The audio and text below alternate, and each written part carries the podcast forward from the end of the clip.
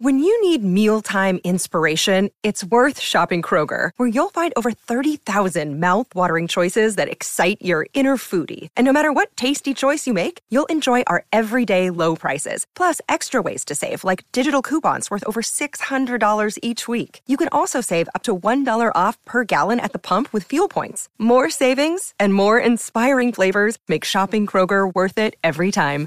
Kroger, fresh for everyone. Fuel restrictions apply. Fearscape Media Network, exploring the unknown, one podcast at a time.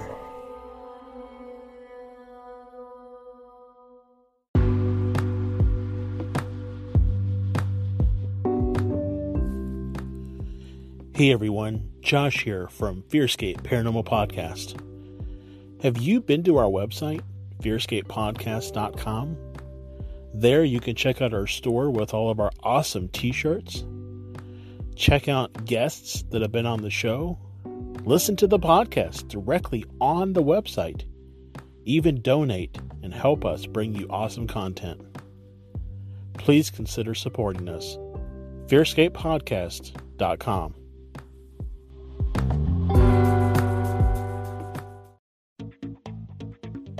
Hey everybody, Stefan here. This episode is sponsored by the great folks over at Box Mountain. Box Mountain is a subscription box service that has my favorite sub box yet, the Cryptid Crate. You see, Josh got one of these for his birthday, and I was super jealous because it was packed full of merchandise pertaining to cryptids. The box he received first was all about the Flatwoods Monster, which of course is one of our favorites, and it had a t shirt, a book, a patch, mug, and some awesome stickers. So I checked out the price to get one for myself, and let me tell you, it is well worth the value. These make excellent gifts for yourself or even friends that are cryptid lovers as well. Now, if you use the coupon code FEARSCAPE, you will get 25% off the first month for any new subscription or 10% off individual purchases. So go ahead and head on over to fearscapepodcast.com slash cryptidcrate now and get yourself one today.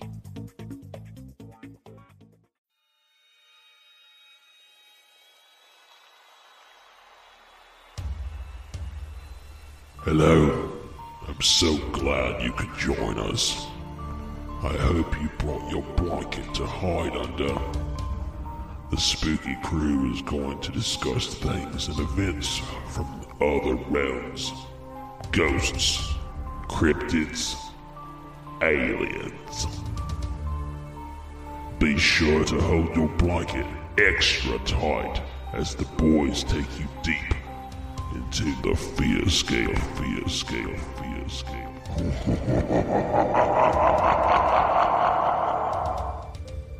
Welcome back, ladies and gentlemen, to another fantastic episode of Fearscape Paranormal Podcast here on the Fearscape Media Network. I am your host, Stefan Gearhart, and I am joined, as always, by the man that has been referred to as sweeter than sugar, but crusty like a booger, my co host, Mr. Josh Rutledge. What up, man? hey man, I I don't know how to take uh, that introduction. I, I like the idea of being sweeter than sugar, but I don't know if I want to be crusty like a booger. I was trying to get a little Muhammad Ali on you, man. Like, you know. Well, and I and I and like I feel like for the second part, I'm like that monk guy from the Golden Child that like you know picks his nose and like he wipes it on his wipes on jacket. jacket, And. Eddie Murphy's like, "You're just gonna wipe that there, huh?" It's like Yep. you're frozen. You guys just scratch yourself later. or Yeah, we're gonna something. cut yourself. we have brought up Golden Child many times on this Many show. times. More it's a than- great movie. It is Fantastic fantastic. Um, but I, I didn't want to say salty because I didn't want to imply that you know you're you've been eaten. You know, like I'd, I'd rather go with crusty. Okay, I, I mean salty is like, right? It, it it's implies that you're, uh, I don't know, rude. I guess. Right. Isn't Well, well, salty- crusty. So my sister uses salty and crusty all the time. She's like, "Ooh, don't get crusty, don't get salty." They mean two different things, but they're very similar. They're very similar. That's why you could be sweet. Maybe we sugar. need a. So are we going to work in an urban dictionary segment into the show? I mean, I don't. Where are we going? yes, with this? well, the the Fearscape Urban Dictionary. urban we, dictionary. we just like words that we and our guests have made up over the years. Uh, but anyways, I want to get uh, I want to thank everyone for joining us. Uh, I had a really great time last week with Kyle Cadell. I just wanted to give him another shout out. Make sure you get out to that Yeah. museum uh, in Somerset there. But we have a really cool guest tonight as well. We have Shane Hurd, who is a uh, MUFON field investigator, which of course is the Mutual UFO Network uh, out of uh, my new hometown, Phoenix, Arizona. Not only is he a MUFON field uh, investigator, but he's also an author. He's uh, recently, uh, this past year, written and published a book called The Unidentified Aerial Phenomena A Beginner's Guide to Researching UFOs. It is available on Amazon. I'm sure we'll be talking about it. Um, but yeah, this Yep. guy is pretty cool. You, you know, you, you reached out to him. We've been trying to find a MUFON investigator to talk to so we can talk about MUFON and just what all goes into that. And uh, Shane so graciously uh, decided to come on board. So we're going to be talking to him uh, after the break. But of course, before we get to that, Joshy Poo, we got to get to our segments. And uh, for those tuning in, we got a brand new segment tonight that we're going to be airing, which will, when we get to it, we'll let you know. Um, but yeah, so, but first, as always, we have the psychic word of the week. And now, the psychic word of the week. All right. Uh, and I noticed last week, apparently, I did the uh, for psychic word of the week. I announced it like the guy from uh, the old guy from Price is Right. So it's like the Yeah. psychic word of the week. That's right. The Encyclopedic Psychic Dictionary from June G. Bletzer, PhD. Come on down. Something like that. So I just tried to Yeah. emulate it. Um, but Right. yeah, so you guys know we do. We have uh, the Encyclopedic Psychic Dictionary from my honey bear, Juji Bletzer. Rest in peace, honey buns. Um, but we uh, flipped through the book. Uh, I asked Josh this time to tell me when to stop. I had the book under the table. We landed on page 105, which is in the letter C. And the phrase that grabbed my attention first was changing woman. And no, this is not at Walmart um, you know, with new socks and, and, and shirts and things like that. That's not what this means. Um, it's actually a Navajo Native American term. Uh, it says respected as a holy person. So immediately, that's the first thing: is that a changing woman is respected as a holy person. They have the psychic ability to summon etheric world angels in charge of nature to help the people when in need of rain, wind, and other natural events necessary for their existence. So it almost sounds like um oh I had it in my head and I can't think of it now like oh just like a weather shaman almost you know Yeah. Well, very yeah, very elemental. Um, Yeah. In in what they are doing. So What's it's- interesting it's is, is that interest- it's interesting to see the word angel, you know, mixed in. Uh, you know, I'm like, I know that that's more of a Christian type word. Um, so this Well, but- makes me leads me to believe that it's that kind of mixed. You know, maybe that you know because the the the Spanish came in and maybe added some Yeah. of their beliefs to the Navajo. or or something that I've been really uh, thinking a lot about lately is that um, Angel uh, really is just uh, an intermediary between us, the physical, Mhm. and uh, God, the the universe, God, the Correct. the the etheric, right? Yeah. And so, um, and so, angel doesn't necessarily have to be like the Bible's description of an angel. It could be anything that is that messenger um, that is carrying the message or carrying the magic or carrying the whatever from whomever you're asking Yeah, for you know, it it's interesting where it needs to be. growing up Catholic, it's very similar along those lines with saints and uh, priests and things like that. It's like you always go through them instead of going to God. Um, and it's almost as if God ain't got time for little things like that. So he leaves it up to his, his press secretary and other Well, people like that. well, and when I. yeah, you know, when, when I say God, I don't necessarily mean God. as Oh, I know. I being, just, I right. just, I just mean like growing up Catholic. I get that, and, and Yeah, it is. It's, yeah. it's that intermediary um, that kind of exists in between because the the big big one is is possibly too big, and so sometimes we need um, smaller versions to feel uh, I guess not overwhelmed. Maybe. Yeah. Um, So, but it's interesting. So maybe thought- the, the use of angel here is not so much from the Christian understanding of angel, Right. but more of that, you know, uh, Yeah. adaptation, if you will. Yeah, it almost sounds like an elemental spirit, like we were, you know, alluding to in the very, very Yep. beginning. But it's interesting because changing woman immediately to me, I thought was going to be a, a shapeshifter, but no, it's just someone who is able to help change the weather patterns. So very, very interesting. Um, thank you, June G. Bletzer, uh, for your guidance. so let's go ahead and uh, get out of that and move into spooky news because we've got some potentially weird, not weird, but like kind of scary news. Like this is weird stuff, man, and it's gonna it's gonna hamper everyone in the UFO field. So Yeah, let's move into spooky. It's going to news. impact a lot.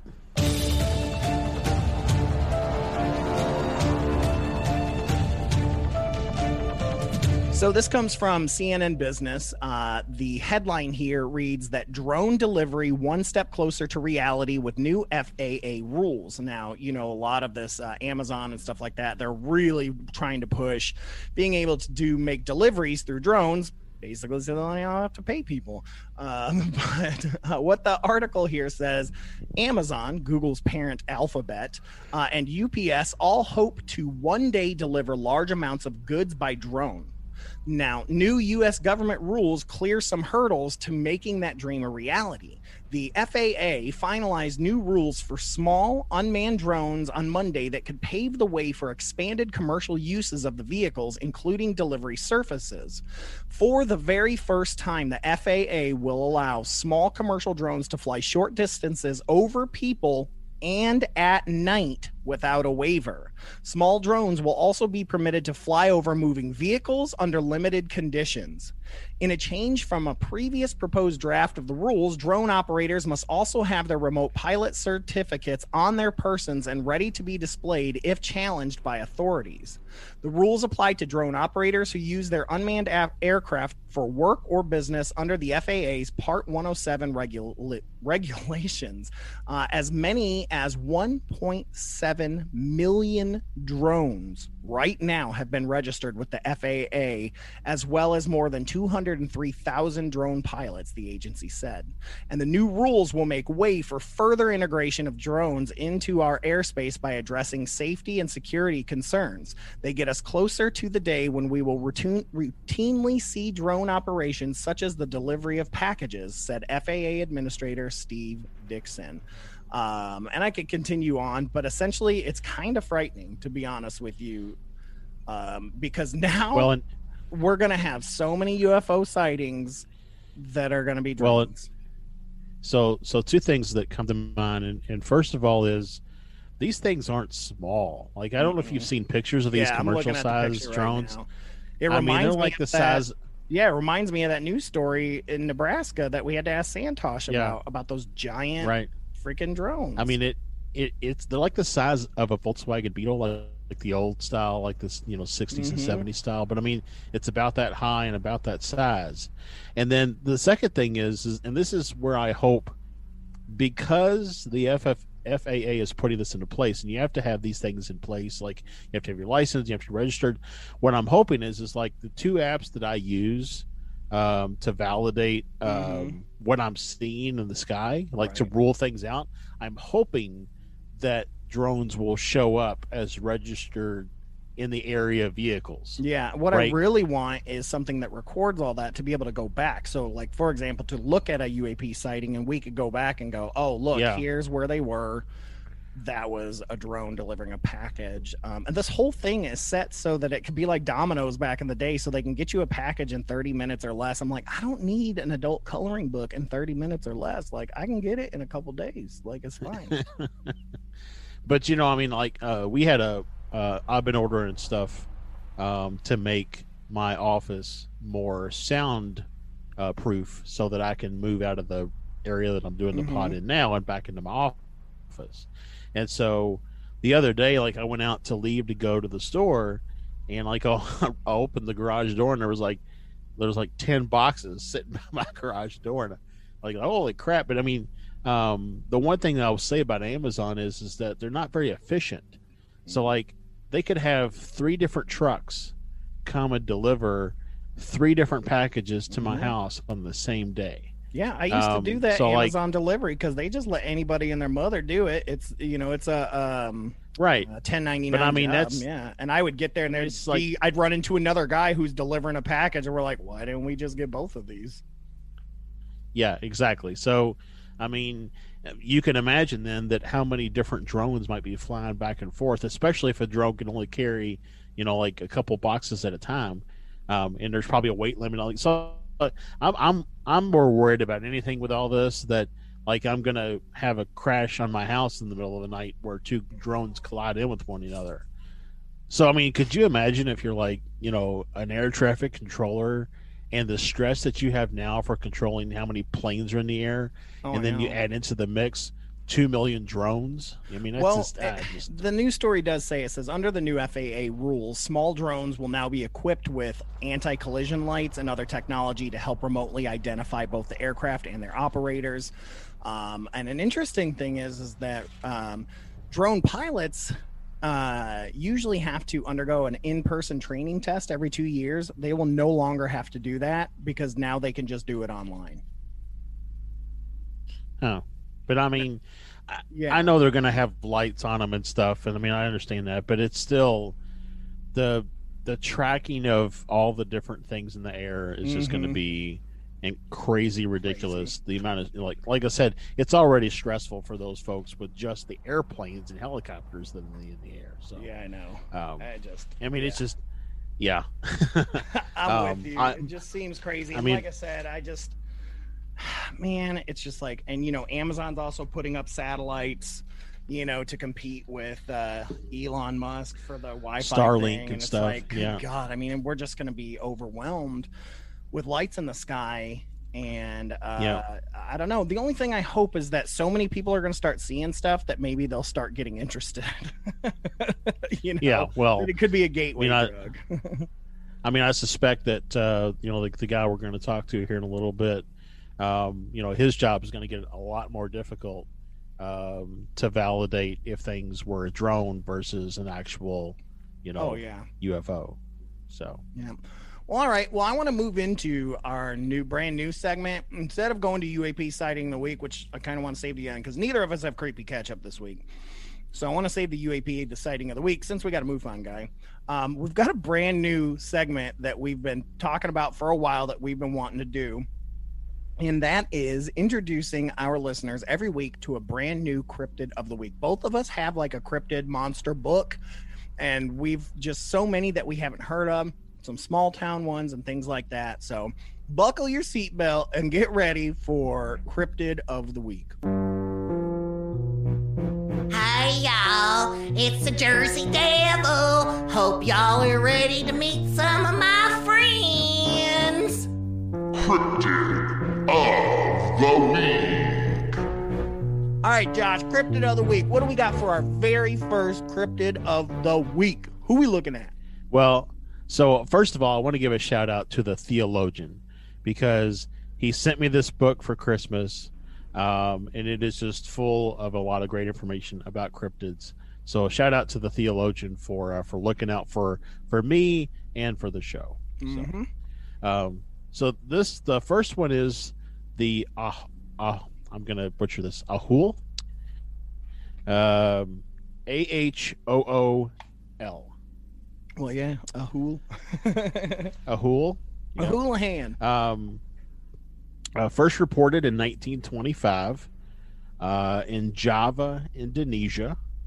Um, and the cryptid is aerial bat like.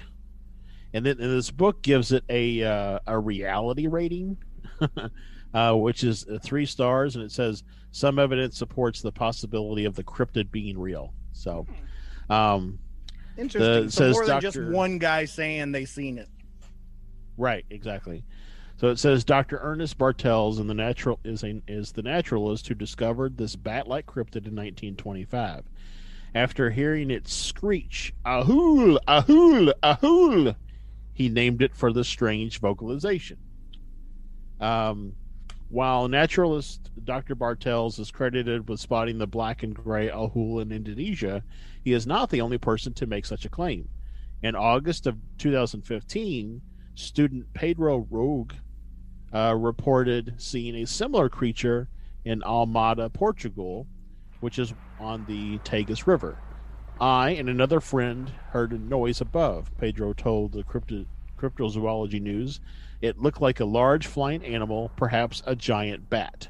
Hmm. With a 10 foot wingspan and spearing teeth, the ohul is thought to be a fish eater, and its proximity to a river supports that theory.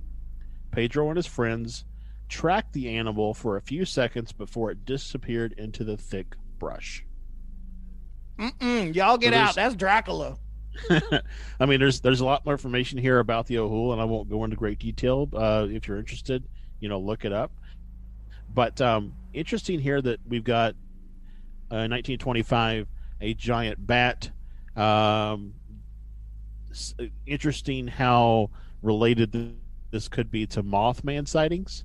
Um, Thought about that a little bit. uh, you know, because because a bat um, is still a a mammal type animal. It's you know it still has uh, fur on its body, and then the wings. Uh, Mothman is described as kind of being bird-like with fur, feathers on its body, and, and wings. So it's interesting. Could these two creatures really be the same? And again, like we've talked about before, how different areas attribute them to different things. If you live in an area that has a lot of bats, you might attribute it to being a giant bat. Right. You know, so Well, what's interesting is is that uh, they apparently named this cryptid like uh, you would name a Pokemon based off of what it sounds like. I'd be like, uh, yeah, be like us calling cows moos. There's a moo over there. exactly. Oh, I love my bark over here. He's such a nice bark. bark. Yeah. yeah. Um. Yeah, I don't have a response to that, but Truth be told, though, what it sounds like is is not is what it sounds like is the Batman villain Man Bat is kind of what it sounds like. yeah, yeah. And so I wonder Well, if it I had always like- wings and arms, or if its arms were wings. or its Arms were Wings. I don't know. I mean, it doesn't. Uh, doesn't- in, in the it, it doesn't really go into that detail. Although it does have a drawing here, uh, like an artist depiction of what the um what it looks Like, did like. it did I'll- it have hold it human features, or was it just a giant bat? Yeah. Um, and it does have like uh the pup, so a juvenile ahool or a pup. Mm-hmm. Um, really interesting here. Ivan Sanderson I know that name. also investigated it. Yeah, I know that name because I'm reading one of his books. Hmm. Which is, he talks about he wrote a big he wrote a book about um, all the UFOs really coming from under the water. Right, So- right. That's who that is. Absolutely. Very interesting. The Ahool. Well, if anybody out there has any sightings and has seen an Ahool, let us know. Fearscape at gmail.com. in Yeah, fact, if you have any cryptid sightings, let us know. We'd love to Yeah, love to throw that in if we ever come across uh, one of the cryptids you have seen. And, uh, you know, of course, big shout out to our buddy, the Jersey Devil. Hey. All right, let's get moving into the UAP sighting of the week so we can get talking to Shane.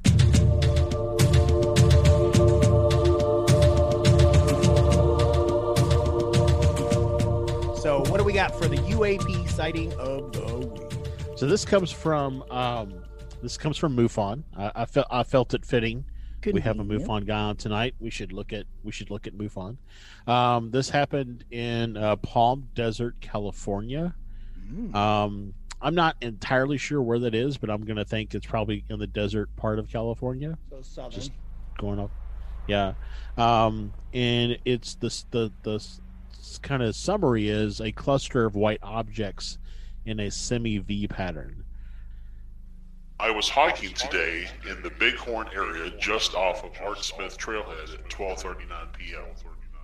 When I looked up in the northern direction facing Highway 111 and saw an east-southeast moving cluster of small, uniformly shaped white objects flying at a steady speed. The altitude is unknown, but they were near or above plane levels. There were 20 to 24 objects flying in a semi V pattern, with the main area V shaped and the other 50 percent behind above and below the main V shape and the smaller clusters. They had their spacing for the most part.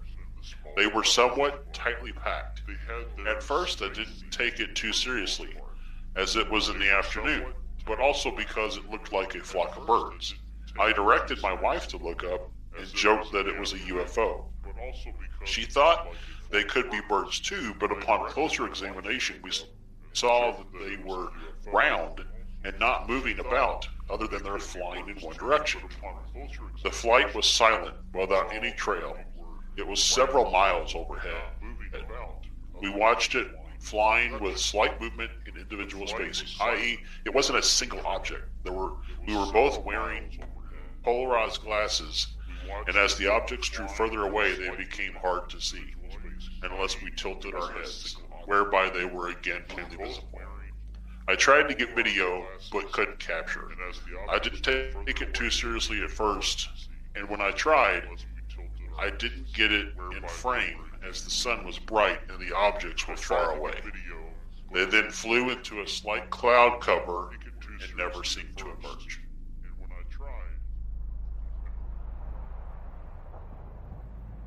Yeah, that's uh, a well. The way that he just the way that it's described, um, it's almost like the, and, and I'm trying to think of how to how to how to talk about this. Uh, there's a there's a sci-fi ship, but I can't think of it. You you probably know what it is, but whenever they fly anywhere, they always had this these drones that would constantly circle around the ship. It, I'm I want to say it was Andromeda, which I know you hated as a show, but um, but I think the Andromeda ship was that one of those that had like these didn't drones that kind of. Andromeda. I just didn't get into it like like my friend Paul did.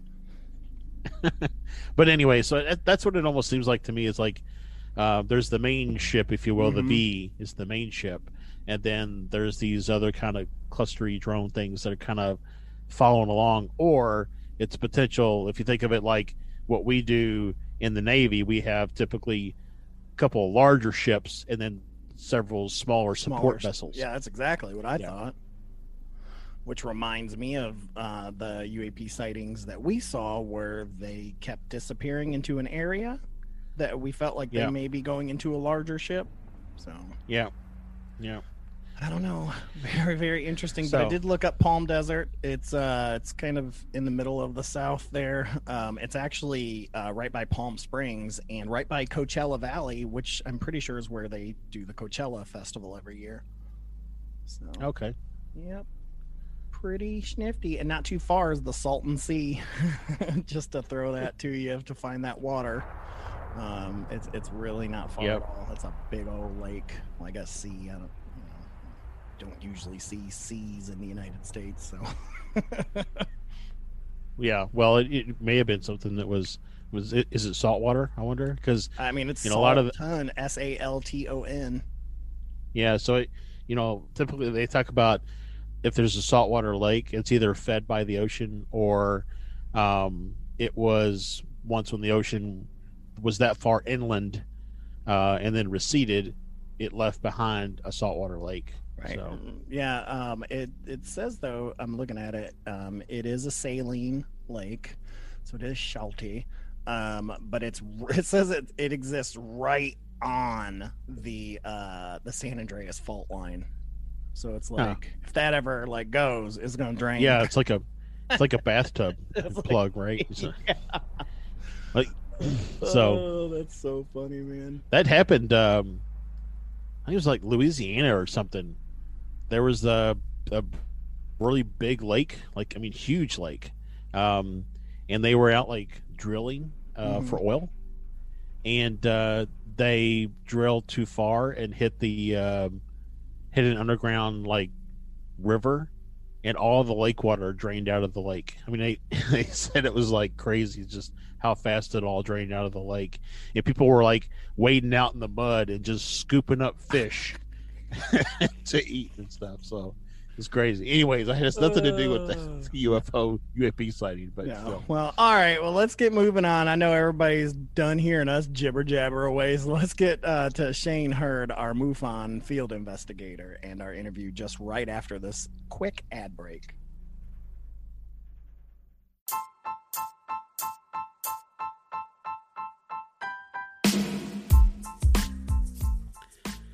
Hey everybody, Josh here with Fearscape Paranormal Podcast. Uh, I don't know if you're like me, but I've got glasses.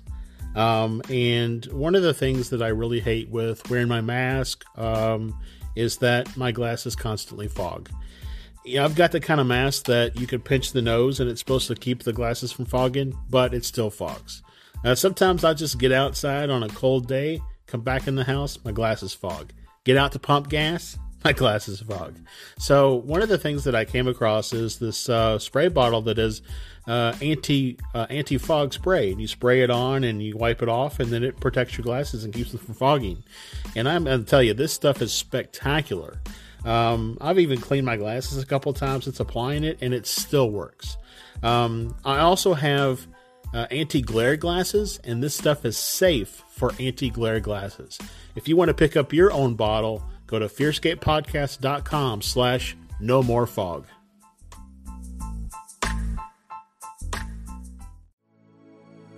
Fearscape Media Network is your new home for everything weird and enlightening. Check out podcasts and YouTube shows covering content from discussions on horror films to the paranormal to meditation. Find out more at fearscapemedia.com.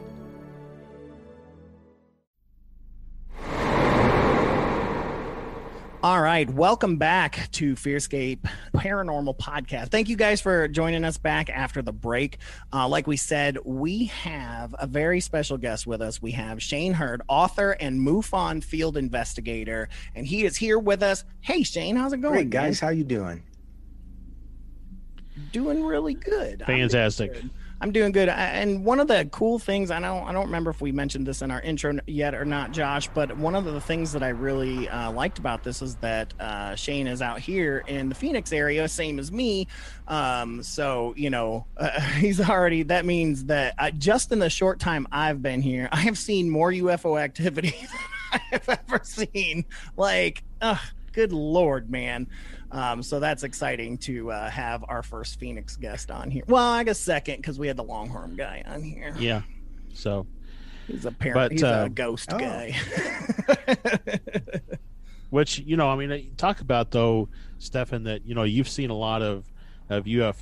Mhm. Um, and just to kind of kind of kick things off here a little bit with Shane, um, you know, I, I would imagine though that Stefan, you know, even though we try to do like we use some apps and stuff to try to uh, basically debunk what we're seeing or to or to or to classify or explain what we're seeing and where we're Mm-hmm. where we can't we classify that ourselves as a UFO.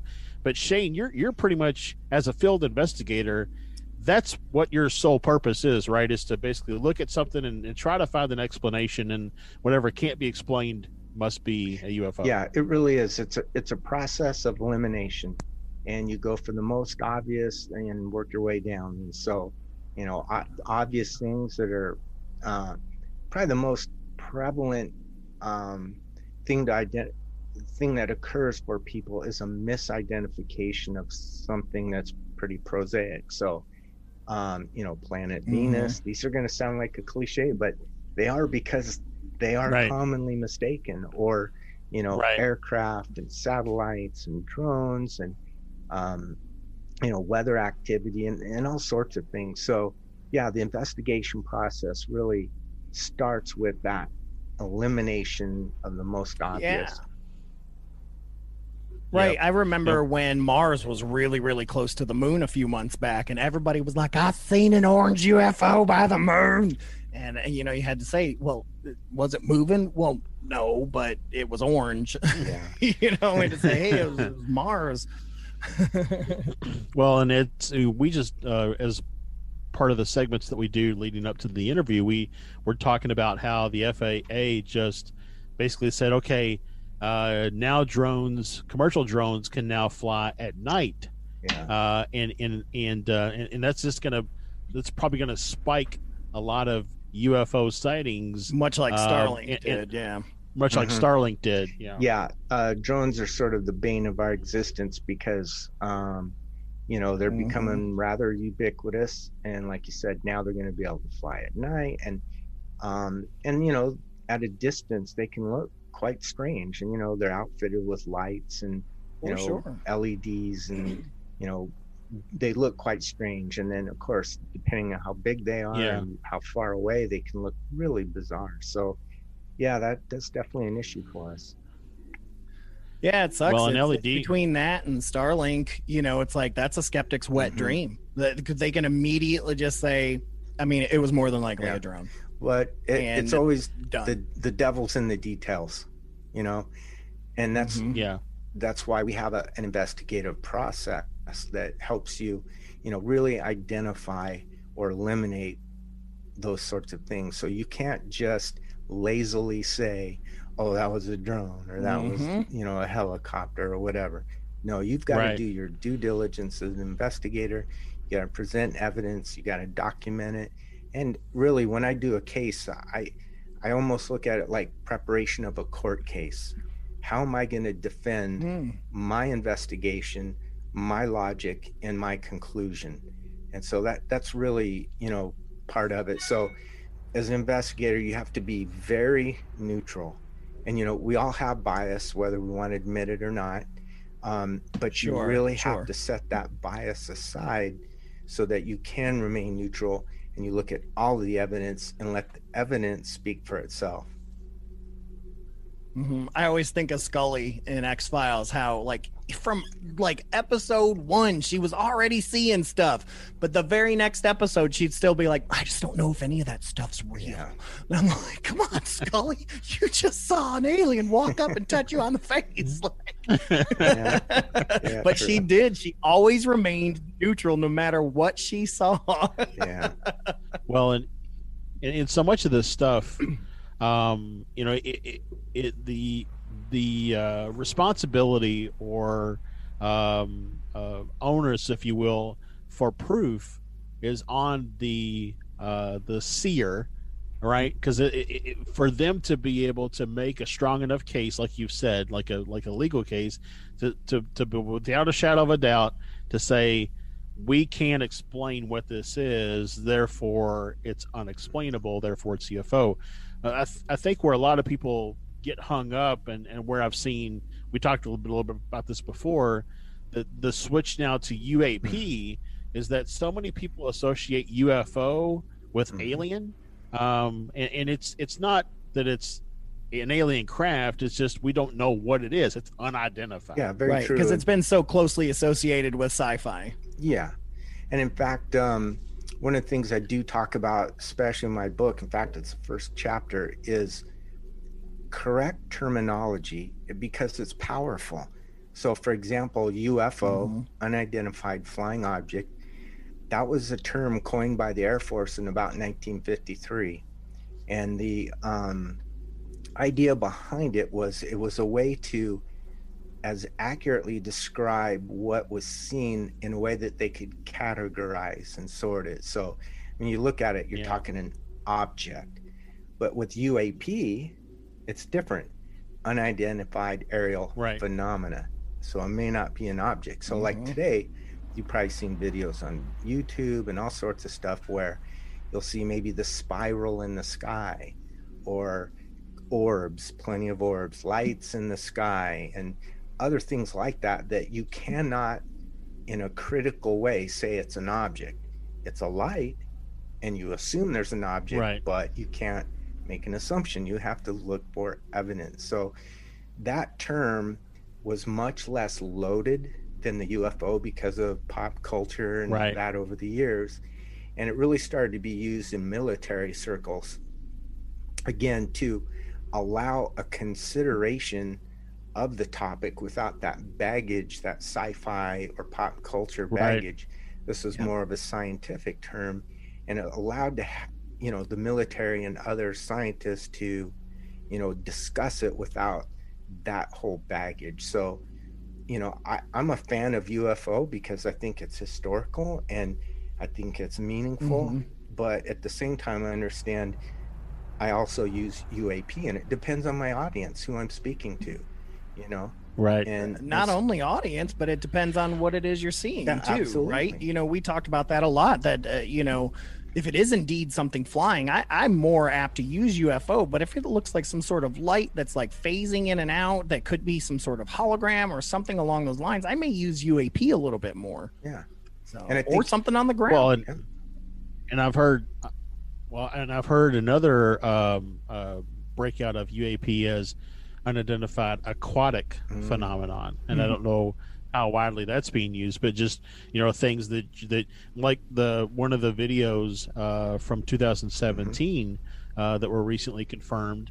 You know that that whole thing, that interview that the, that the pilot started with. It was it was kind of around the ocean, like it was interested in whatever was happening right. in the ocean, and so uh, that was more of an aqu- uh, that was SeaQuest. It was more of an aquatic uh, activity that then became aerial uh, later on in the in the ex- ex- Yeah, exercise. Yeah, So, absolutely. And and that that I think is an area that is largely unexplored. The the underwater UFOs or USOs or UAP in the context you Yeah. use, uh, because that very case, the 2004 Nimitz case, for example, um, Mhm. you know, it made that direct connection between these objects and the water coming out of the water, having some association with it. Of course, there's always been Yeah. people who felt like, well, there's underwater bases. Though we don't have any proof of that, um, you know, it, it's a logical thing to pursue, I think, in terms of research. And, Mhm. yeah, and there are, are efforts underway to do that. You know, one of the things that uh, that I've looked at extensively is is trying to understand correlations. Uh, but you know, so so I know you know when you go out and do an investigation, you might look at maybe some past uh, uh, experiences or past sightings or things like that, or even some past cases that were quote unquote debunked a- as a reference point um, for what this case might be. But but but do you actually look at any, or does anybody that you know of look at correlations between confirmed uh, sightings to see are these all taking place within a certain period of time, a certain day, a certain time of the day, and so on and so forth? Like Keel Absolutely. it's a did, key part right. of every investigation. So, for example, someone makes a report to MUFON, they s- submit it on MUFON.com. It gets triaged, sort of, uh, which really assigns a, um, a level of importance. So, you've all heard of close encounters of the first kind, second, third kind, that kind of thing. Mhm. And then in combination with uh, Dr. Jacques Vallée, created a scale uh, that you know identifies the type of sighting. So like a flyby or something that makes maneuvers, and this combination of triage then um, assigns a, a an importance level basically, and then it's assigned to the local region where where that that sighting occurred. And the reason for that is, for example, myself here, I, I'm located in Phoenix. Um, I'm the assistant director of, of Arizona MUFON, and MUFON is set up as it's an international organization, and it has a national um, uh, structure, and then under that national, each state or regions have a local chapter, and the reason is is because any investigation is really geographically centric. In other words, it's almost like an investigative reporter. You need to know what, when, where, and those are all geographic. And then hopefully you can identify Right. the who and the why if you identify those other things. And so then, you know, you have this very, you know, specific set of research data points that you go for. So things like, hey, what was the weather? What was the temperature? What was the dew point? You know, what was the moon phase? Um, you know, we, we use an application called Stellarium, and it's a wonderful um, astronomy application. You can put in coordinates, date and time, and it'll display what was in the sky. I mean, even a hundred years ago. Yeah, Um, and so then you can, you know, eliminate that possibility. Hey, was this Venus? Was it, you know, up and out at that time or whatever? Right. And then um, one of the things we always do is correlate between MUFON and I look for other reports because I might get assigned a single report, but there might be another one in my area that they're related. Um, we also check Mm. with um, NUFORC, which is the National UFO Reporting Center by Peter Davenport in Washington State. And um, Mm-hmm. We though they don't investigate, as they at least record, you know, sightings. Yeah. And so again, we look for those correlations. And then if you've ever seen the MUFON um, report that you submit, I- I think it has some Mm-hmm. 200 data points. I mean, things like, you Yeah. know, Oh yeah, what was the I I reported one back in July. Yeah. Oh, you did? oh, really? Cool. Yeah, yeah, a really, really fantastic one, and uh, yeah, it was uh, it was a lot to put down, and I was thankful for that. So. Yeah, it does. It, it walks a person through and, and elicits details that they might not have been conscious that they had. And then when asked Yeah. about it, it's, oh, yeah, I did see that, or it did make a noise, or it didn't make a noise, or blah, blah, blah, whatever it may be. So then, you know, Yep. you w- the idea is, you know, this is a database. There's in excess of 100,000 reports in the MUFON database.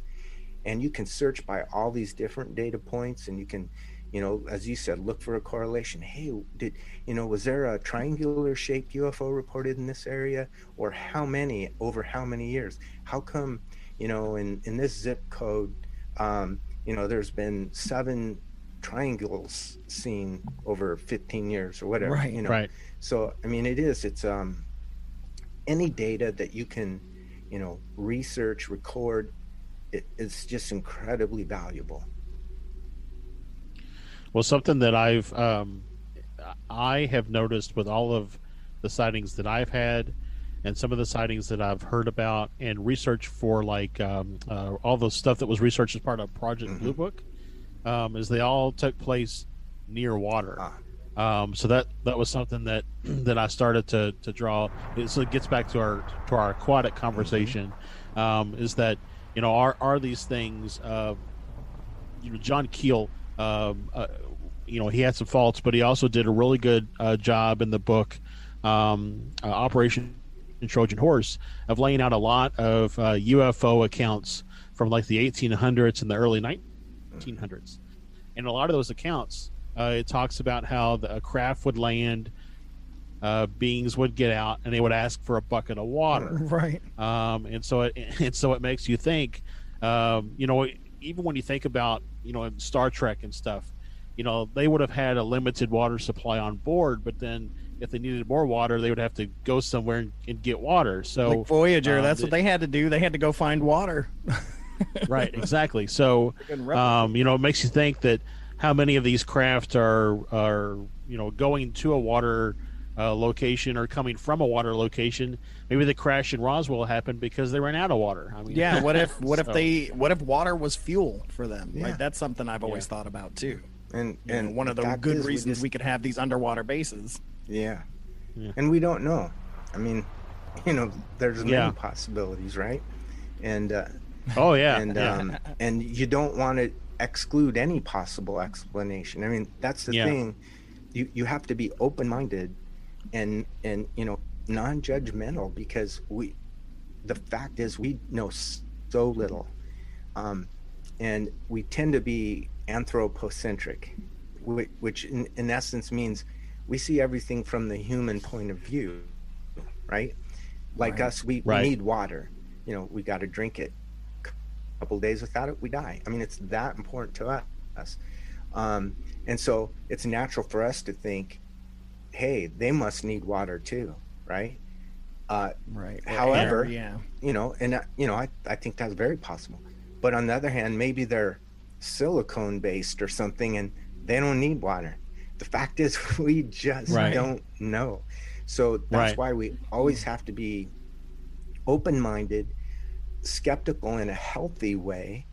You know, we don't want to just dismiss things because they just don't fit our anthropocentric thinking. I think that's the point I'm trying to make. Yeah, yeah, and and uh, so something else that I wanted to ask about, and I don't know, something that Stefan and I, and I think a few others have recently uh, been thinking about. And and again, I'll tie back to Keel just because I've done a lot of reading of Keel over the last year. Um, is is this kind of a, a look at things uh, holistically? Look at all the paranormal hol- holistically.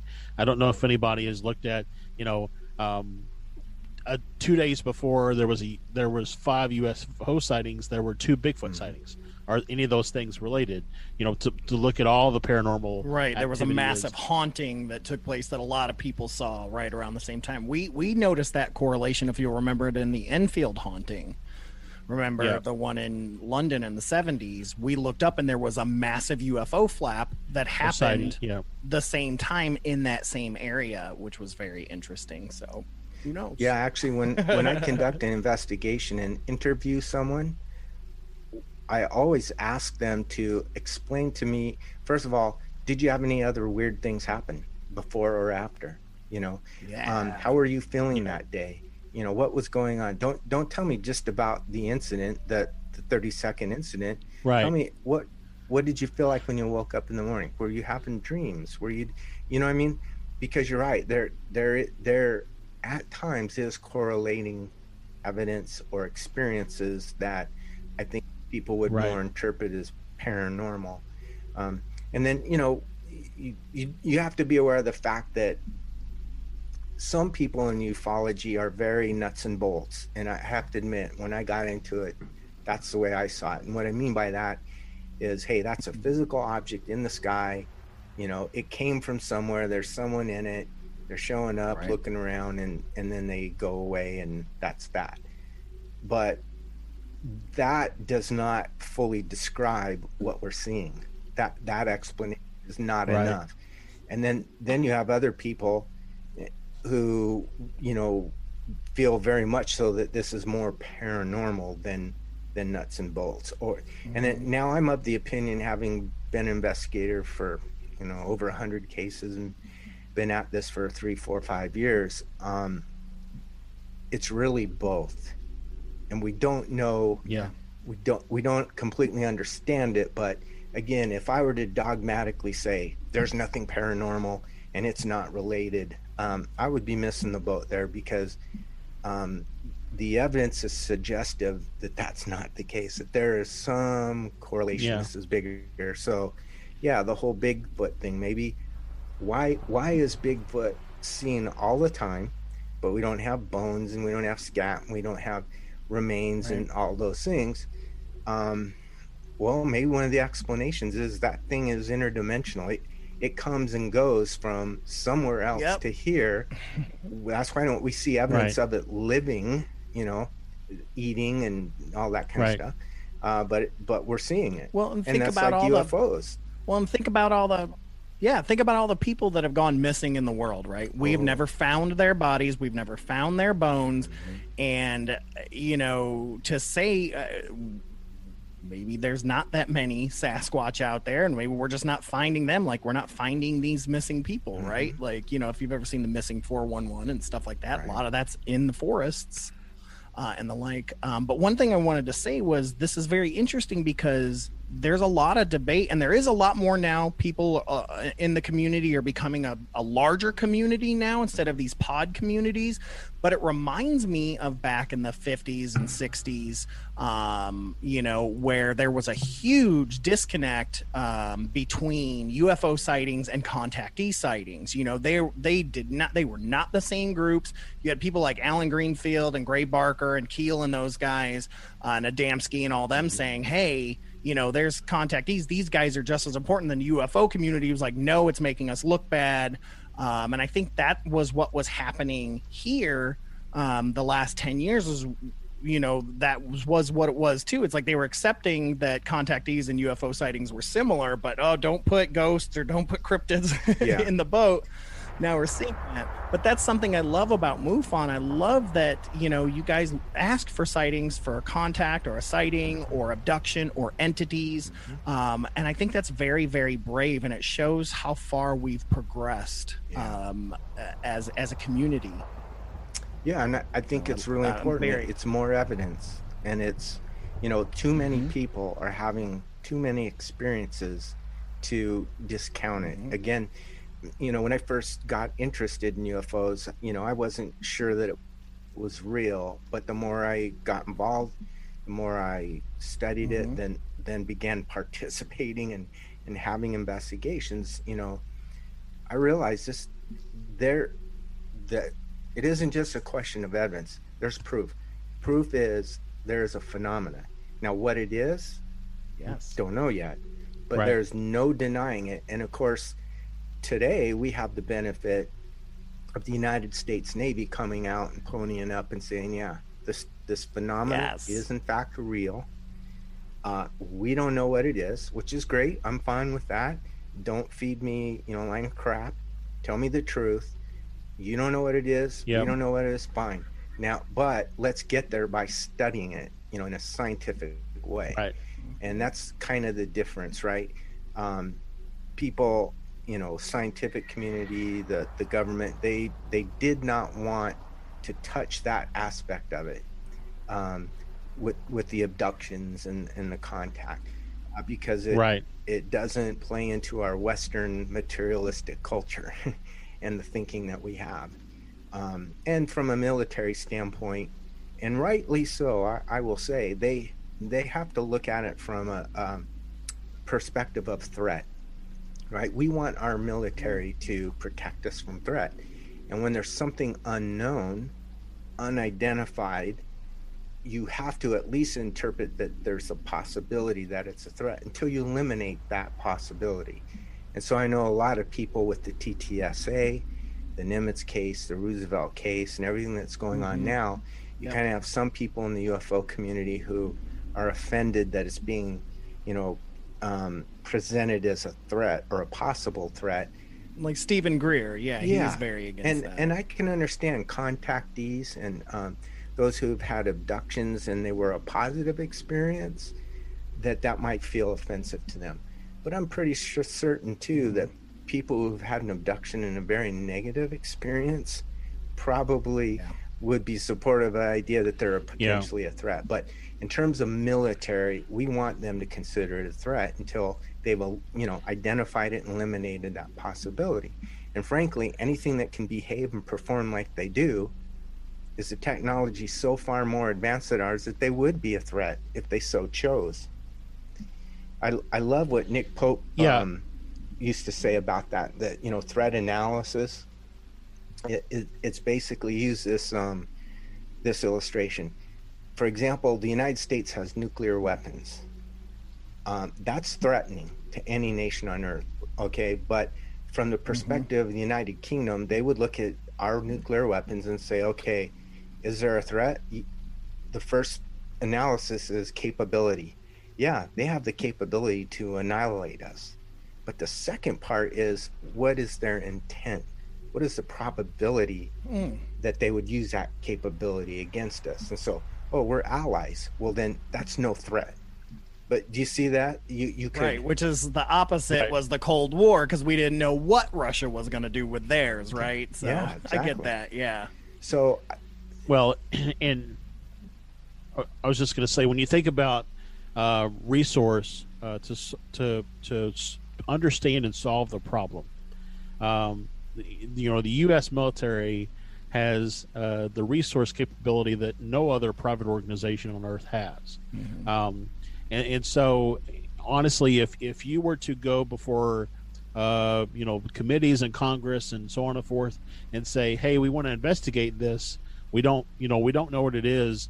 We need to understand the threat level."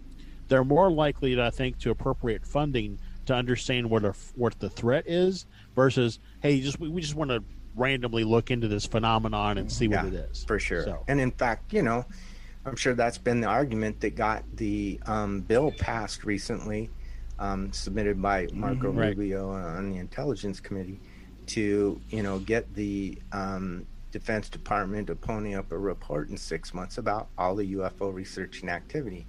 And again, you probably aren't going to get that just because it's scientifically interesting.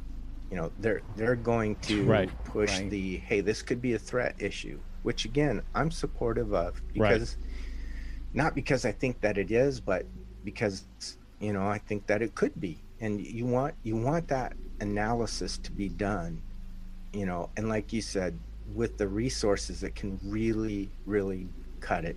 So like we've seen with the yeah, you know radars and uh, you know all the the things that they have at their disposal. Yeah, and I Right, think well, it takes and- I think it takes a lot of hubris too to think that it's it's either only a threat or either only good intentions. eh, To think that it, it's only one species out there, right, or or whatnot. Um, it could be both. It could be all. You know, we have to.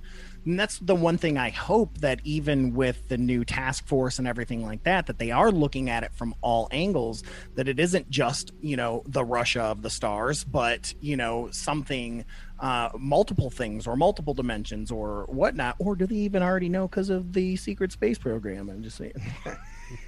no, no, really good point. That that is a great point. I mean, look at humans. We have good ones and bad ones. We have good nations and bad nations, right? We have, you know, good Exactly. intent and bad intent, and then then we have accidents. Right. You know, we, we know we're imperfect, and mm-hmm. we we you know, and again, we think anthropocentrically, and we might project that on on alien life, and maybe it's true, and maybe it's not. But I mean, you again, we have to be open-minded and consider all possibilities Right. even on that level Yep. Well, and I think though that you know, um, to to the point of uh, uh, like you said, if you have, have had a good experience with contact or abduct, uh, you know, being abducted, uh, you might be offended by the perception of threat. Um, but also, we, it would it would not behoove us to just assume good intent, right? Uh, uh, so that's why that analysis has to be done. Um, so I mean, I, I think I think it's fair um, as long as as long as which we would we would honestly probably never know as long as they don't come back secretly and say, "Hey, there's no threat," but then publicly say, "Hey, there's a threat," so that they can get you know money to Right. go off and build you know weapons or spaceships or whatever the case may be. So, Right. like I said, we would never know what they decide on secretly versus what they give public. right and even the report they give us isn't it's not gonna they're not gonna give us the whole the whole kit and caboodle yeah I I'm um i i try not to be cynical but i look at the um, last 70 years experience of of uh, let's say blue book for example and the government's willingness to tell us the truth and i don't really see that there's much incentive on on their side to do so. However things are changing because you know i think it is Sure. driven by things like um, for example the discovery of exoplanets. And you know 15 20 years ago nobody i mean at least the scientific community and most people would not think or admit that there is life elsewhere in the universe and then with the discovery of these exoplanets and then the number of them now even the scientific mm-hmm. community we see nasa come out saying yeah you know what? It's crazy to think that there isn't life elsewhere. So i think that kind Yeah. of broke the the taboo from a scientific standpoint. I mean they're taking baby steps don't get me wrong they're, they're not going to admit much but yeah. the door has been open. Well, and a lot of it is the the church doesn't have as much hold as it used to at one point, you know, um, and a lot of uh, you know religions are kind of coming around to this idea as well. Like they're accepting it a little bit more Yeah, too. what was which it? I- Uh, something I read recently. I think it was like 2009. The Catholic Church, with underneath the, the Pope, actually put together a plan for if we make contact.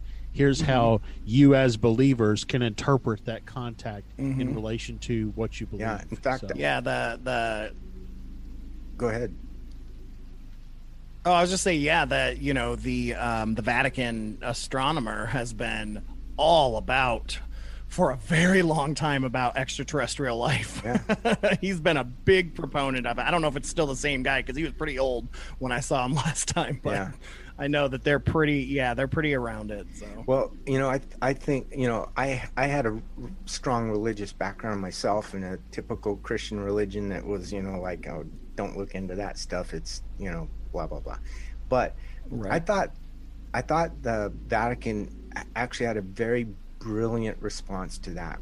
Most people thought, oh, the government's not going to reveal this because you know religions would topple and crumble and people would lose their minds.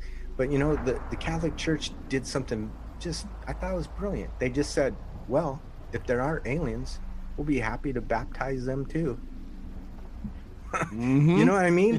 that's what I've Yeah. always said that. That's Like I've never understood that. Like we don't have Yeah. to undo our it's entire more history. missionaries. We don't have to change our our dogma. We, hey, fine. what applies to us can apply to them too. So I thought that was brilliant. They didn't. Right know, now, you don't. Now you don't just have to go to Mumbai. You can go to Sirius Four Yeah. and do your missionary work.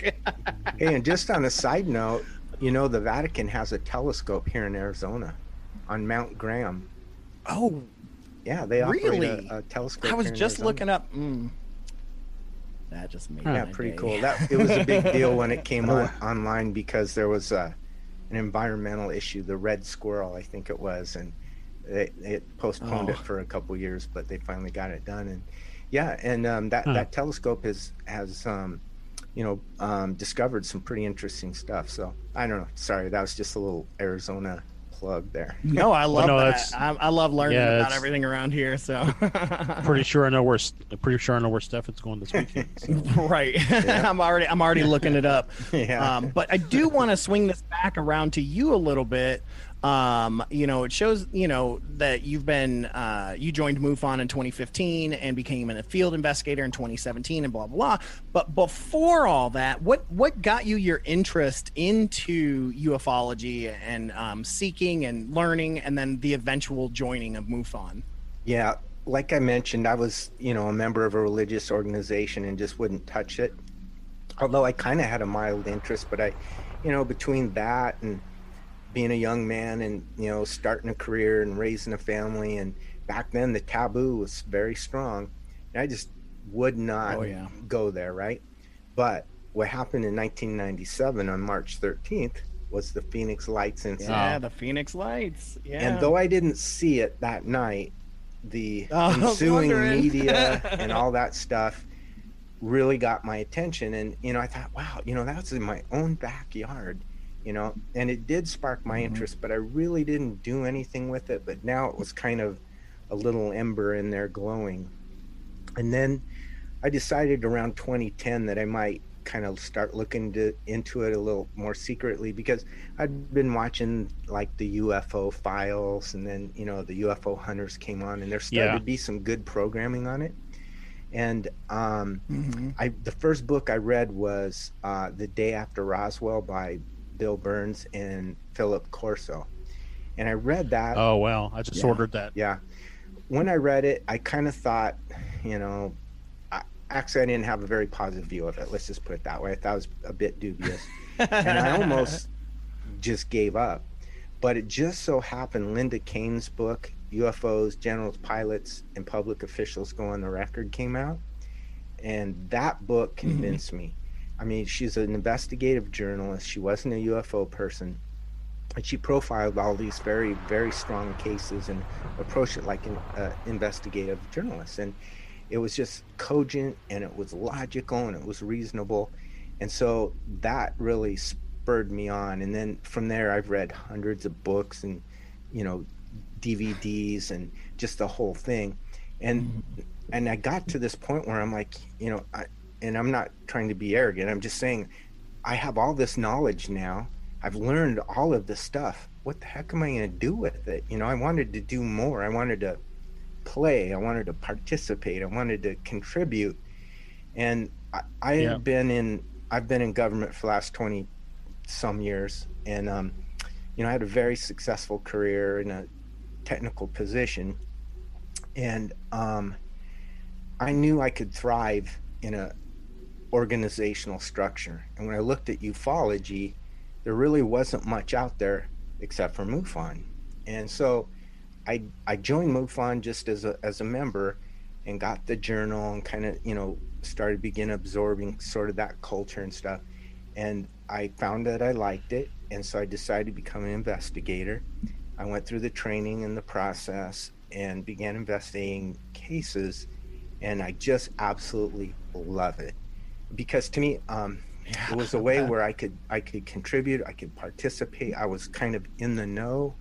Um, and you know it, there was a purpose and a point to it. You know people would have these experiences and just you know bust a gut trying to figure out what to do with it. You know they want they're afraid to tell people. They'll get laughed at. But MUFON was a place where they would be treated with dignity and respect and you know all Right. of that and um, that really appealed to me and and I, I found out i kind of had a knack for it.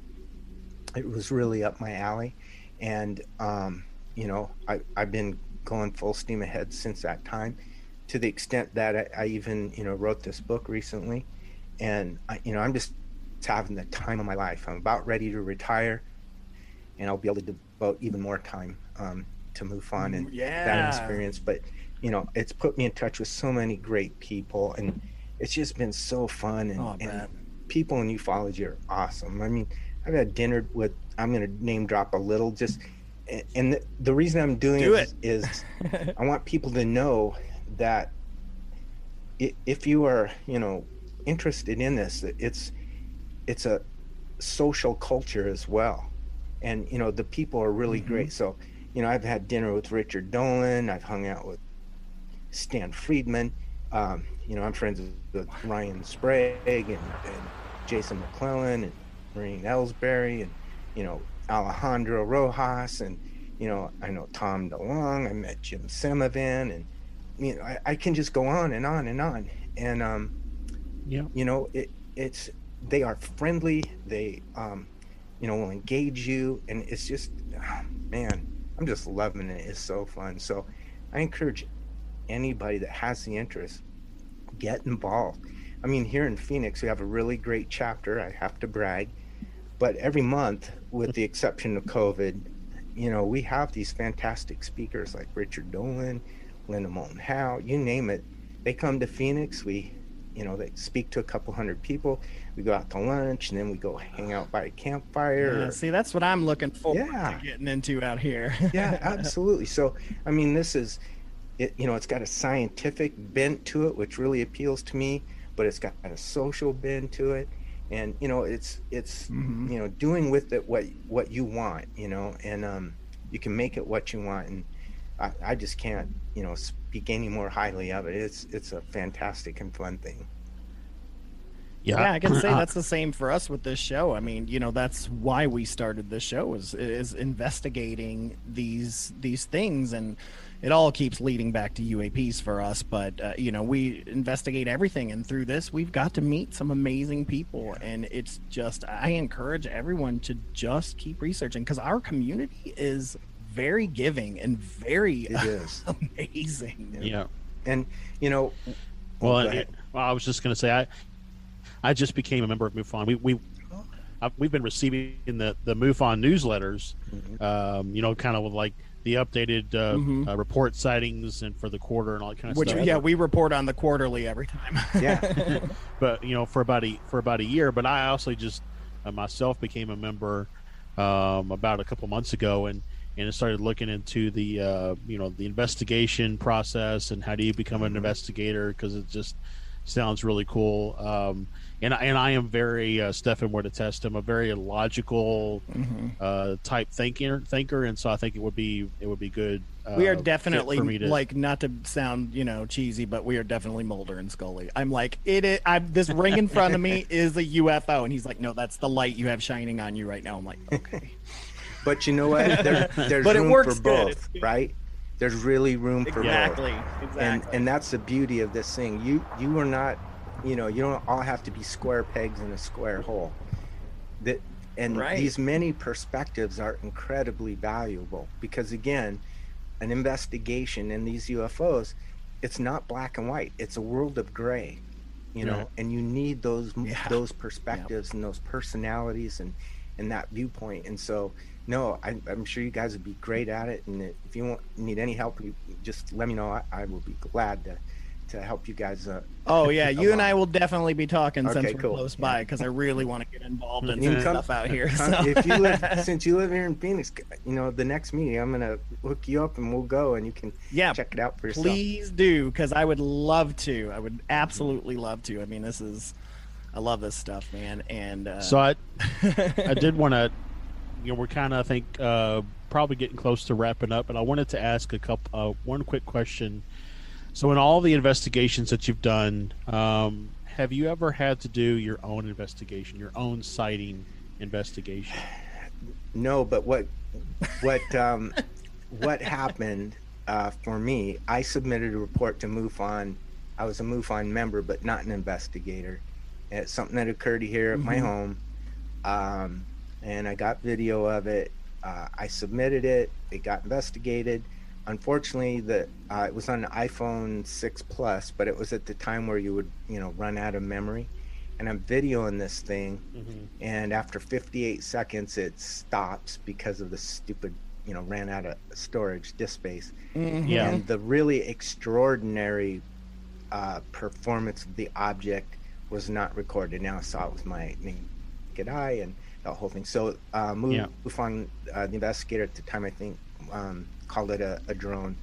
But um, with hindsight, now as an investigator, I understand why they, they thought that was the most likely explanation because they didn't Mhm. see what I saw. And just my testimony Right. on it, I mean, you know, it was just one of those things. But um, it was very, very unusual thing. And I've got the video. I'll send you guys if you want, just so you can check it out. But Yeah, Yeah. absolutely. Yeah. yeah. but um, you know, th- this is the nature of investigation. You know, again, it, it's Right. we don't know. And you know, I love that poster. I bet you guys have the poster. I've got the poster uh, that says "I want to Mhm. believe," and you know, that's Mhm. Yeah. that craft is from I think Poland and whatever. But at any rate, the whole "I want to believe" thing. No, I want to know. You know, I don't want to be a believer. I, I Yeah. spent 35 years in religion as a believer. I'm done with that. I don't Right. want to believe. No, Yeah. I want to know. And so that's the approach I, I wanna take with know. UFOs. I don't want to believe. I want to know. And how are you going to know?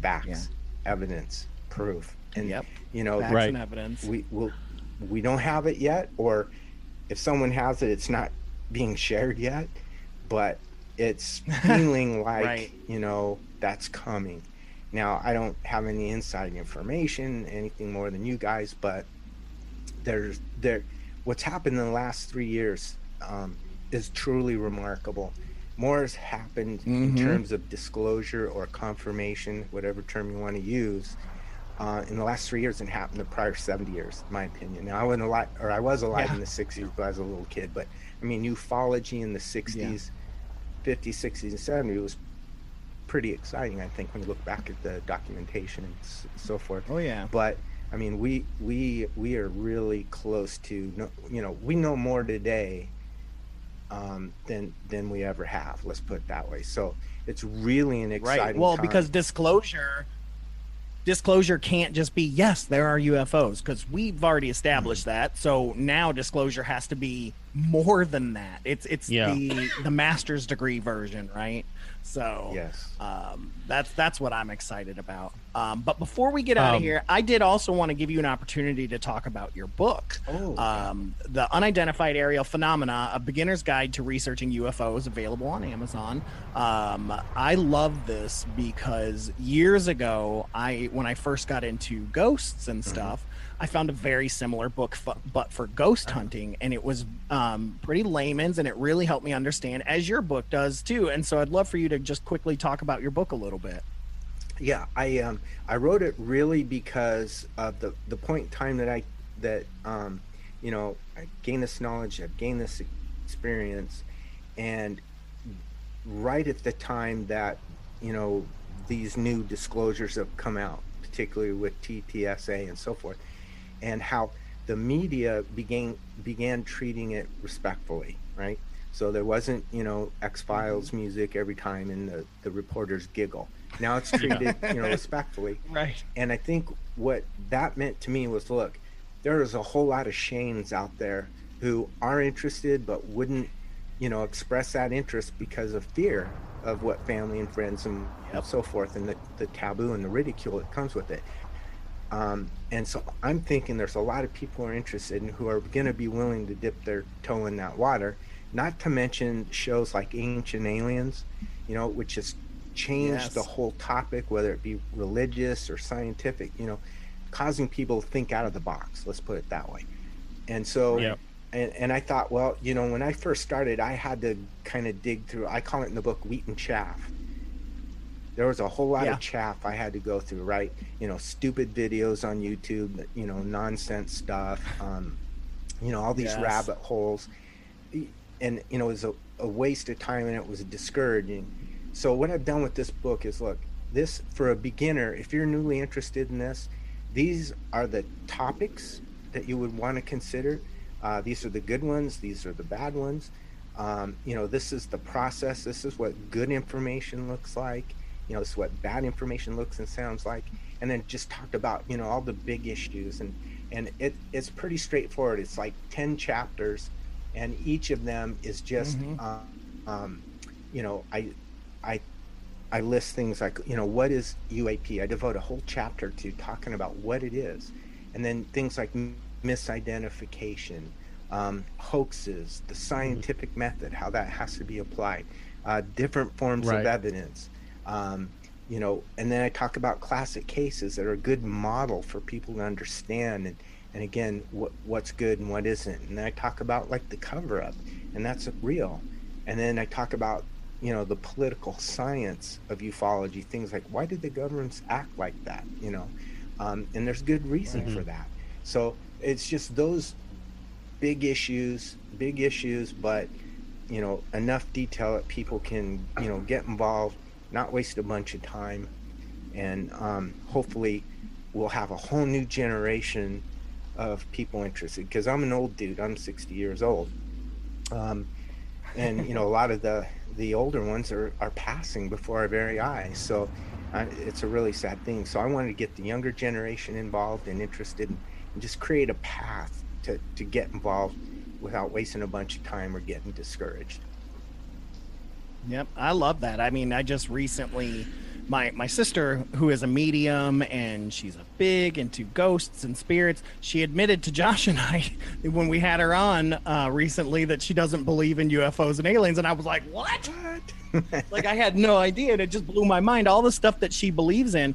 But yet her son who is 12 um, I, I was out with him and he was like uncle stefan i just want you to know that i really believe in ufos and he had this long conversation with me and i was like that's my nephew you know and it's there. And uh, this is a perfect like book for me to give to him because he's really interested. He's like listens to our show and he's like how do i do this and stuff? So this is perfect. You know he's right at that perfect age to understand that. And uh, i just i appreciate that and i thank you for writing something like cool. that Thank you know you. something that's just not Yep.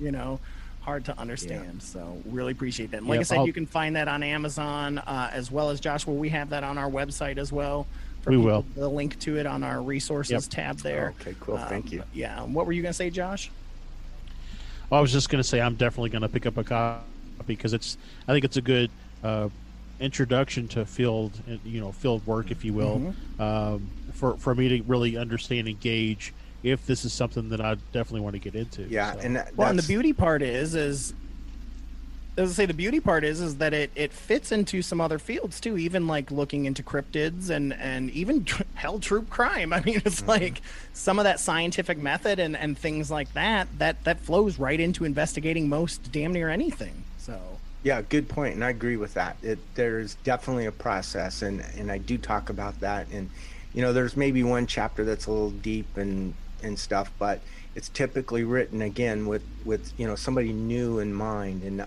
you know, I try not to go you know too deep and too too complex, but um, you know, hopefully, I mean, I've had some good feedback for it, and um, you know, I, I would just love to hear what anyone thinks about it if they if they have a chance to read it. Absolutely. Cool. Absolutely. And before we go, I got one crazy question for you. Well, I guess we got to ask what we normally ask our guests. So if they're UFO people, we usually ask, you know, how do you feel about ghosts and cryptids and stuff? Have you had any like hauntings or anything like that happen? I've not had a personal experience, but uh, I have been interested in it and researching it myself. And um, there's a, a group here called um, PAPS, Phoenix Area Paranormal Society. And uh, I've linked up with uh, Jamie Vike, uh, who is a member of that. And uh, we're, we're, we keep trying to get together again. COVID kind of uh, limited that, but right. um, I Yeah. was going to speak at one of their events, but uh, yeah, I'm definitely interested in for the simply the fact that I think that um, having that knowledge may help me with UFOs, or there may in fact be a link. And again, I don't want to, Yeah. you know, limit my imagination. I don't want to limit my body of knowledge, and I'm I'm not going to, you know, turn down, you know, information that I I think could be useful. So, you know, both personally, but as an investigator as well. So, yeah, I, and I, I definitely um, am aware that that too is a real phenomena. Let's just put it that way. Yeah. Very cool. And Very then that cool. leads me to the last question I was going to ask you because this is the thing Pe- I don't ever hear about was being a Phoenix person. Do you think there? Because it's weird that in the same year, not only do we have Phoenix Lights, but we had the Hale-Bopp comet. And do you think there's any correlation between the two? You know, I think, um, well, I- I would say I know that the re I, I remember being where I was that night, and I was looking at the comet. We went to a friend's house, we had a telescope out in the desert. We had dinner, and we were Right. getting together for the purpose of looking at that. Now, if there was any intention behind it, um, you had a whole lot of people in Phoenix who were out that night for the purpose of looking at the comet who Yeah. had the experience of seeing the craft. So, is there some Yeah. intention behind that? I can't say, but it is an interesting fact. Right. It's mean, like where the lights were they that's what I- crafts coming to get a good view of Hale-Bopp too, right? you know, like we do Well, like, that- in boats for fireworks. you know that's that's something that uh, that I really been been really thinking about lately. Is it's almost um, like the uh, whatever is whatever is involved with UA, UFPs and UFOs.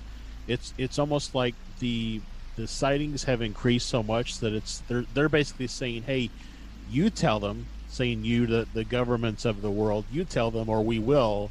Uh, and- Right. And if you take that kind of thought process and you look at Phoenix Lights, it's like, hey, we know that this is highly publicized. People are going to be out looking at this comet.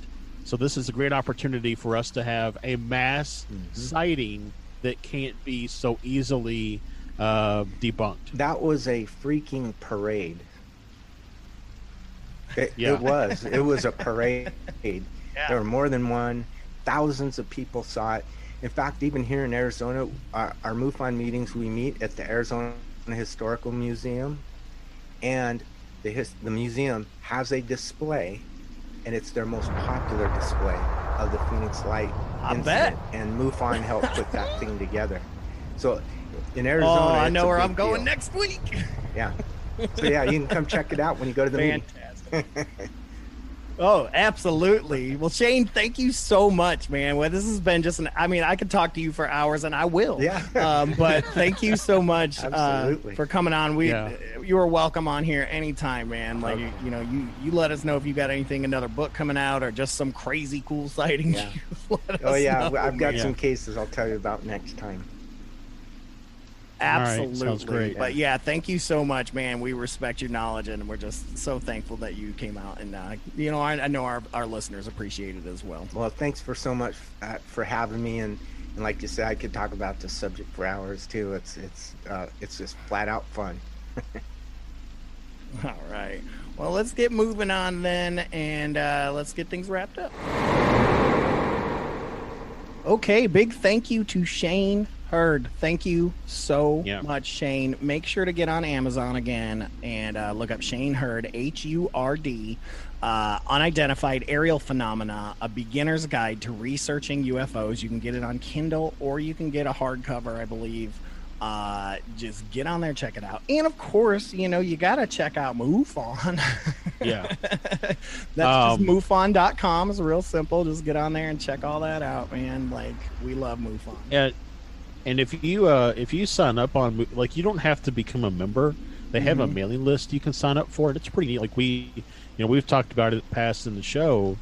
Um, they send out the you know quarterly like here's how many sightings we had in different countries and all that kind of stuff. And that's that stuff's really neat to see. But if you actually want to get to where you can like look at uh, the database of sighting information and stuff like that, then you do have to be a member. But they're also their memberships are not not badly priced either. So No, and they they hold conventions and stuff every year. Of course, you know, not recently, but Uh, they have local chapters and all kinds of fun stuff, which you heard about. So, um, but yeah, check all that stuff out. But Josh, I want to get out of here. But of course, before we get out of here, we got to get into our listener story uh, this week. This one comes from a actual uh, friend of my father's um, who uh, found out I was doing a podcast and wanted to send in a story. He's into the paranormal. His name's Greg Jezanowski. He's from Ohio, uh, and this is his story that he sent me. Hey guys, uh, have a good one. It still gives me chills thinking about it. I was home alone with my dog. I was watching TV, laying on the couch covered with a blanket, dog was laying across from me by the chair. It was about 2 or 3 a.m. I was barely awake trying to finish watching a movie. And all of a sudden, I felt the blanket pull back from my shoulders, and well, I kind of moved to see what it was, thinking that it was just the dog pulling on it. Just as I looked over my shoulder, I saw a dark shadow dart past me. My dog immediately jumped up to chase it, growling fiercely. I shot up too, and the dog ran to a closet door mirror at the foot of our steps. The dog was barking growling right at the mirror. I didn't see anything. She would not stop. She was up all night doing it. After that night, the dog wouldn't go anywhere near that mirror. I couldn't even drag her. One time I tried and she nipped me. She used to love going upstairs with my girls, but not anymore. I also had, had friends over often to my house playing pool in the basement. I didn't have a toilet down there at first, and one night, a buddy's girlfriend went upstairs to use the bathroom. She came running back down the basement stairs, white as a ghost. She wanted to leave, and she screamed, Right now! She said she saw a shadow, something at the top of the stairs. And she didn't want to talk about it, she just wanted to be gone. The house was built in 1890 near Calvary Cemetery, and I moved shortly after for other reasons, but I always wondered if others had issues there before me or after. It's interesting. Um, a lot of houses in Toledo, uh, it's like they were built by a similar architect. Um, because my great grandmother's house was identical layout to the house my dad moved into um, like 10 years ago or something like that. Um, I mean, exact same layout. My friend Nikki's house growing up, uh, that Trisha and I talked about, exact same layout as these other two homes. Um, and at the bottom was, was this closet door with a mirror on it. And so hearing Greg's story, I'm like, man, I wonder if this is the same like architectural house because Nikki always claimed that there was something in that closet that it was haunted. Uh, same thing at my dad's. They were like the little ones would always be like, "Don't go in that closet." And my great grandmother's house, we were always scared of that closet. And I'm like, I wonder if this. We're like the architect, you know, was like, uh, uh, "I'm gonna build this as a like a, a happy place for ghosts." Well, so so two so two things pop into my mind. One is, um, you know, the, your whole thing around the architect reminds me of um, mm-hmm. Ghostbusters, because you know the the main building. You yeah, know, that's the, what I'm saying. It's like a Ghostbusters yeah. architect type right. thing. Um, and then the second thing is um, the mirror piece, because you know we, we talked about it before. We've talked about before about you know our mirrors portals, um, mm-hmm. and the fact that there's a mirror on the door so maybe it really didn't have anything to do with the fact that it was a closet in that specific in that spot, but but there was a mirror on the closet. The mirror was what made it uh, accessible. Well, it's interesting because um, a lot of older houses up north, you, you had two things that happened. Is you have one, you have like the the alcove or the the foyer or the uh, breezeway because it gets so cold up there. You kind of, or a mud room as they Yeah, would call it, yeah. but in the front of the house, um, and there would be places to hang your coats. Or if you didn't have one of those, or even if you did, the coat closet was right next to the front door. Yeah. Um, as a way to shake off any snow and, and things like that. So the fact that all these homes had this coat, because it was a coat closet, all the way across the living room to the steps, always seemed weird to me. You know, just an odd Yeah. odd. I guess it. uh, You know. I But, I guess mean, that's it- where the stairs are, so it's, it's Yeah. just gonna be empty space. But But I mean, as far as houses looking somewhere, that's that's that's the case. I think everywhere because unlike today, where there's thousands of different architectural di- you know plans that people can choose from, it used to be pretty much like here's your five plans. You know, you want to build a, a ranch style house, a Well- two story, a one and a half, whatever. well, and even know. then, a lot of times the cities would just build these neighborhoods. You know, back and then for affordable housing and and Yeah. things like, that, especially in like the 20s, 30s, 40s, 50s. A lot of them were cookie cutter, you know. And, you know, you had like two or three designs, and they would kind of shake it up a little bit, but for Right. the most part, they were all pretty similar. Yep. I mean, that's like a But yeah, you know, just we're talking about Sarah's parents' house. Looks exactly Mm-hmm. like, uh, you know, the the you know, my friend Jason in his parents' house. So Yeah, it's so weird, man. Um, but yeah, you know, uh, thank you, Greg, for sending in that story. Uh, it's a good one. I think a lot of us that have had paranormal experiences have had those things. I know I've had blankets pulled um, and things like that. And yeah, when you have pets, you're like, God, you stupid dog, and then the dog's, you stupid bark bark, you know. Yeah. Um, but, um, but yeah, if you want to send in your listener story, please send that to us to uh, fearscapepodcast at gmail.com or at fearscapepod at any of our social media. Or, of course, go to fearscapepodcast.com and submit a sighting or just click on that, um, send us a message, chat with us, thingy majiggy. And, uh, you know, we want to hear those stories, even if it's just a couple quick lines. Um, Yep. we, we collect them. I mean, this is just proof is in the pudding. And, and the more and more you guys send this stuff in, the more and more we're like, yep, ghosts Yep, exactly. are real. so, and uh, also uh, for the new year, Josh, I know that you're still asking people uh, for something. What is that? you know, it'd be great if you would give us a, a nice re- you know review of the podcast wherever you can do it. Um, you know, we've we've named off a couple places before. I, I think Spotify has it. Apple Podcasts I know does. Um, but just any place that you can go out there, where wherever you listen, check to see if they have a review option, and just drop us a good review. I mean, you know, I'm, I'm, I'm gonna be on. Drop us an honest review. Uh, but but also you know we're all we're always looking for five stars if we can. Uh, I mean, we're all five over. Hearts on, or whatever. Pandora, iHeartRadio. We are on everything. Um, Yep. So yeah, drop us that review. Um, also, uh, make sure to check out our podcasts on our podcast network, Fearscape Media uh, Network. You can just go to fearscapemedia.com, check that out. And then the other thing I wanted to quickly shout out before we get out of here is our brand new YouTube show with Santosh, Astral Stew. Uh, we just dropped our first episode here recently. Check that out. It's going to be a monthly series with us and Santosh and possibly some guests. Um, it's just a lot of fun. Us just digging deep, man, into that astral stew.